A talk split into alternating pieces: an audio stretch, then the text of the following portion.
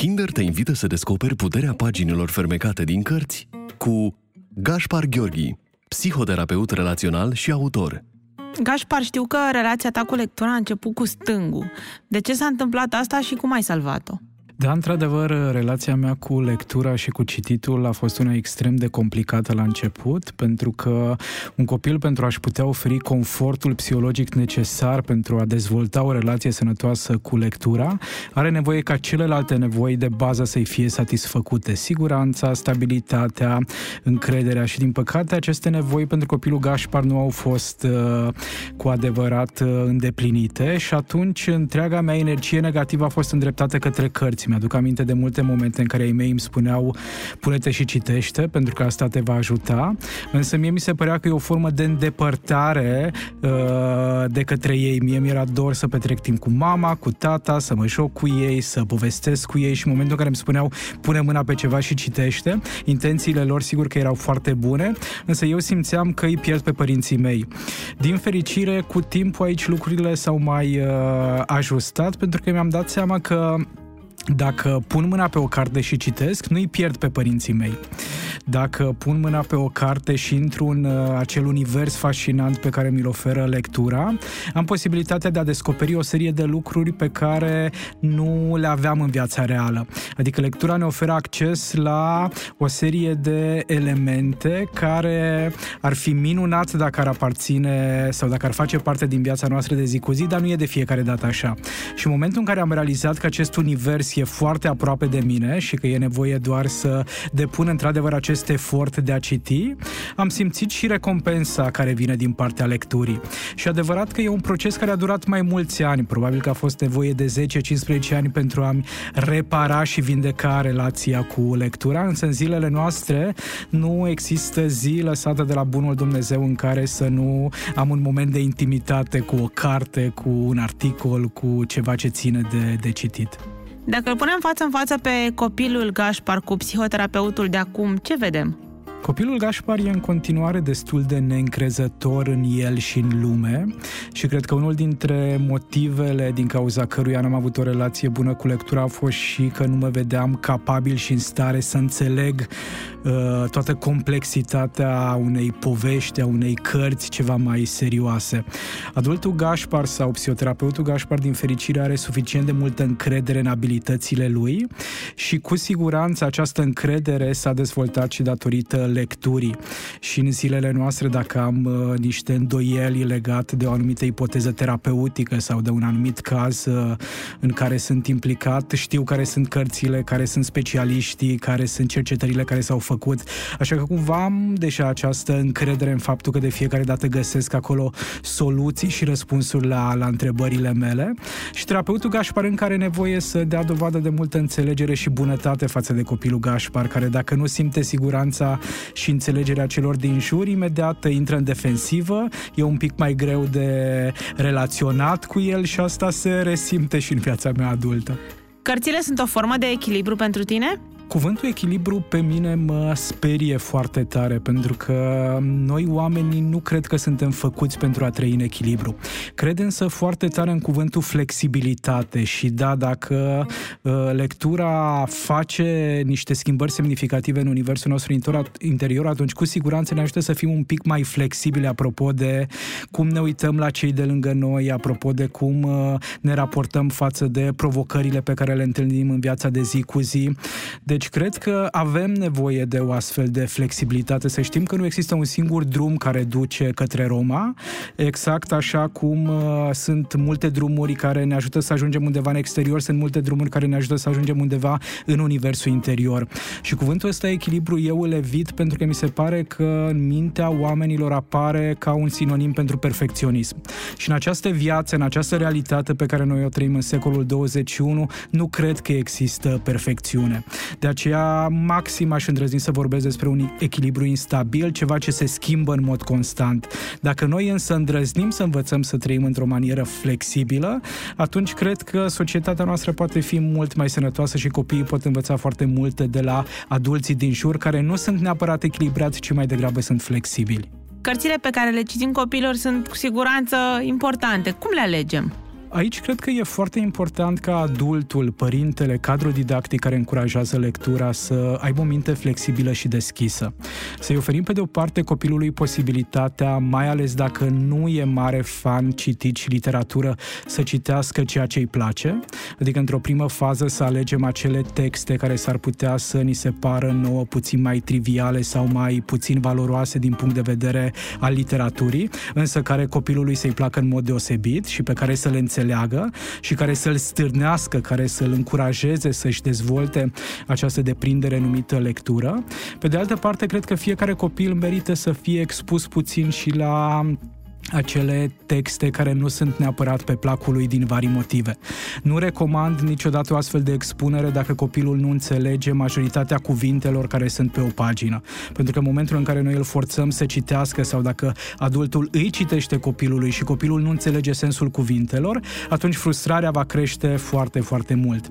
Dacă însă avem o familie în care uh, există acest obicei uh, de a citi și noi știm că copilașul nostru nu respinge lectura și vrem să îi creștem și mai mult posibilitatea de a avea acces la cât mai mult conținut uh, scris, atunci merită să luăm de fiecare dată cu noi la librărie, să facem din vizitele la mall o obișnuință în care intrăm de fiecare dată într-o librărie, să îndrăznim să-l lăsăm pe copilaj să aleagă de fiecare dată și o carte care îi place lui, nu doar cartea pe care o recomandă cei de la școală sau pe care o recomandă părinții sau adulții din jur, adică cumva să-i dezvoltăm copilul copilului această autonomie, această independență în relația cu cărțile.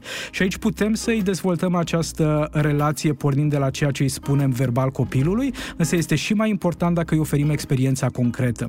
Adică cumva el să se întâlnească la modul cel mai serios cu practica. De asemenea, cred în faptul că nu toate cărțile trebuie citite până la capăt fix atunci când au fost începute. Adică cuvântul flexibilitate și aici este important. Sunt, sunt copilași care descoperă o carte care le place foarte tare și o citesc uh, peste noapte. Sunt copilași care descoperă un text un pic mai dificil și atunci ar vrea să-l lase la o parte și să se apropie de un alt text care li se pare că e mult mai ușor și mult mai simplu, pentru că cumva, din punct de vedere psihologic, rezonează cu ei. Și cred că este foarte important să le permitem copiilor să facă asta, adică să nu-i forțăm. Pentru că în momentul în care transformăm re, uh, relația cu lectura într-o legătură forțată, acolo apar foarte multe emoții negative și copilului o să-i fie greu să le gestioneze și de cele mai multe ori ajungem la respingere. Ce rol are biblioterapia în relația părinte-copil? O recomanzi? De ce? Biblioterapia înseamnă un soi de autoajutorare atunci când ne confruntăm cu experiențele negative de viață și, de exemplu, noi știm că rolul de părinte e cel mai fascinant, cu multe, multe experiențe pozitive, însă și cu foarte multe experiențe mai puțin confortabile, mai puțin luminoase. Majoritatea adulților cu care interacționezi îmi spun că nimic nu-i face să se bucure mai mult de viață decât rolul de părinte, însă în aceeași măsură și rolul de părinte îi consumă cel mai mai mult. Și de cele mai multe ori când ne întâlnim cu partea mai puțin frumoasă a parentingului, ne întrebăm unde greșim, ce nu este în regulă cu noi, ce nu este în regulă cu copilul nostru.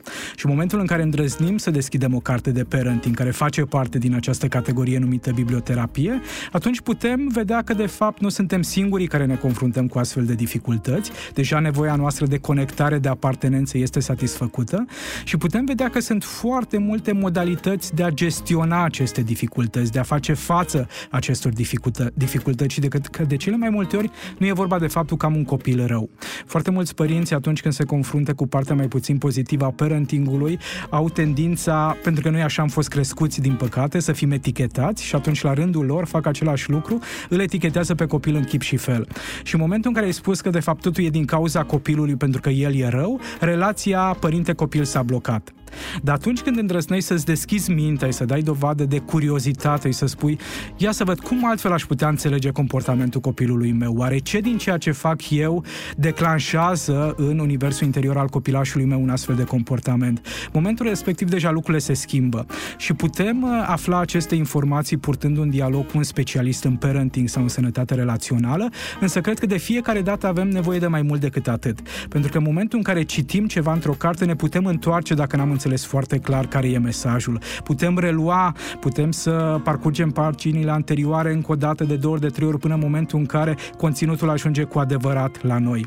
Și cunosc din fericire în România zilelor noastre părinți care îmi spun că au citit o carte de parenting de 20-30 de ori și că de fapt i-a ajutat la fel de mult ca și un proces psihoterapeutic. Îi protejăm pe copii de temele complicate din cărți sau le spunem poveștile cu totul așa cum se întâlnesc ele în viața reală? Eu cred că este foarte important să nu îi ferim pe copii de viață și viața e compusă din uh, foarte multe experiențe, fenomene, uh, situații care nu de fiecare dată sunt plăcute și confortabile și este foarte adevărat că atunci când vorbim de un copilaș mic, părinții sunt mai protectori. Însă dacă nu îi oferim de mic copilașului posibilitatea de a gusta și din partea mai puțin pozitivă a vieții, pentru că avem impresia că nu e suficient de pregătit, pe măsură ce înaintează în vârstă, copilașul meu nu își va dezvolta abilitățile necesare pentru a gestiona astfel de situații. Cunosc, de exemplu, adolescenți care au 18 ani și n-au participat niciodată la o înmormântare, pentru că părinții au vrut să-i protejeze. Și atunci când au ajuns să uh, întâlnească un astfel de context, să descopere toate ritualurile, anxietatea i-a cupleșit. Deși probabil că dacă un astfel de copilaș ar fi purtat un dialog cu părinții pe la 4-5 ani despre ce înseamnă viață, despre ce înseamnă moarte, despre ce facem în momentul în care cineva uh, trece în neființă, cred că acestui adolescent i-ar fi fost mult mai simplu și mult mai ușor pentru că ar fi avut pe ce să construiască. De asemenea, putem să dezbatem o serie de subiecte tabu pentru societatea românească sau pentru familie, pornind de la subiectele care există în anumite cărți. Să abordăm puțin și subiectul educației sexuale, care este foarte sensibil și pe care părinții ar vrea să-l amâne cât mai mult posibil până se căsătorește copilașul din familie. Însă noi știm că cea mai bună strategie de a proteja sau de a echipa un copilaș împotriva uh, abuzului sexual e informația și educația în acest sens. Deci dacă pornim de la ceea ce am citit într-o carte și îndrăznim să îl întrebăm pe copilașul nostru ce ai înțeles tu de aici? Hai să vedem cum vezi tu lucrurile pornind de la ceea ce, ce i s-a întâmplat personajului X. Tu ce ai fi făcut într-o situație asemănătoare? Cred că deja reușim să găsim acele canale prin care putem introduce în viața copilului aceste subiecte tabu, aceste subiecte delicate, fără să fie într-o manieră forțată. Adică cumva ele ajung să fie un pic mai firești, devin un pic mai naturale. Și nimeni nu spune că aceste dialoguri, aceste subiecte trebuie dezbătute într-o manieră extrem de confortabilă. Părintele se va simți foarte neplăcut, se va simți vulnerabil, însă este perfect în regulă. E mai bine să mă simt în calitate de părinte vulnerabil când port un astfel de dialog cu copilul meu despre abuz, despre bullying, despre moarte, despre uh, felul în care mă pot proteja față de alții decât să mă întâlnesc cu acea vulnerabilitate pe care o resimt atunci când copilul meu a fost victima unui astfel de fenomen. Cărțile influențează performanța școlară? Pentru tine au avut vreo legătură? La mine cu siguranță da și din fericire asta confirmă și studiile de specialitate. În momentul în care un uh, copilaș își dezvoltă o relație sănătoasă cu lectura, în momentul respectiv vom vedea și o serie de schimbări în întregul comportament academic al copilașului respectiv. Și lucrurile sunt explicabile pe de o parte din punct de vedere didactic, adică un copil care citește are acces la un vocabular mai bogat, îi funcționează mintea mult mai bine, reușește reușește să își folosească funcțiile cognitive mult mai ușor, atenție, concentrare, memorie și așa mai departe. Însă, în aceeași măsură, cea mai observat e că acei copii care citesc au o stimă de sine mai crescută. Sunt un pic mai încrezători în abilitățile lor și atunci când ne confruntăm cu o evaluare scrisă sau verbală la școală, ne cuprinde anxietatea. Dacă noi avem o părere negativă despre propria persoană, s-ar putea ca această părere negativă să influențeze rezultatele noastre. Dacă noi avem o părere pozitivă, pozitivă și știm că noi suntem capabili, că noi suntem în stare, atunci s-ar putea ca acest lucru să se vadă la modul cel mai serios și rezultatul pe care l-am obținut la testul respectiv. Deci cred că, da, în momentul în care Vorbim de copilași care au integrat în viața lor de zi cu zi un astfel de comportament, putem vorbi și de elevi care au performanțe școlare mai bune și de asemenea de oameni care reușesc să ajungă mult mai departe în viață. Pentru că în momentul în care noi avem acces la lectură, în momentul în care noi avem acces la un univers în care putem descoperi cum funcționează lumea, mintea noastră se deschide. Ne dăm seama că de fapt viața poate fi mult mai complexă, mult mai frumoasă decât mi-am imaginat, până în momentul în care să fi citit o anumită carte. Deci da, cu siguranță, lectura ne ajută să creștem oamenii mari. Vrei să afli și mai multe despre magia paginilor fermecate? Intră pe kinder.com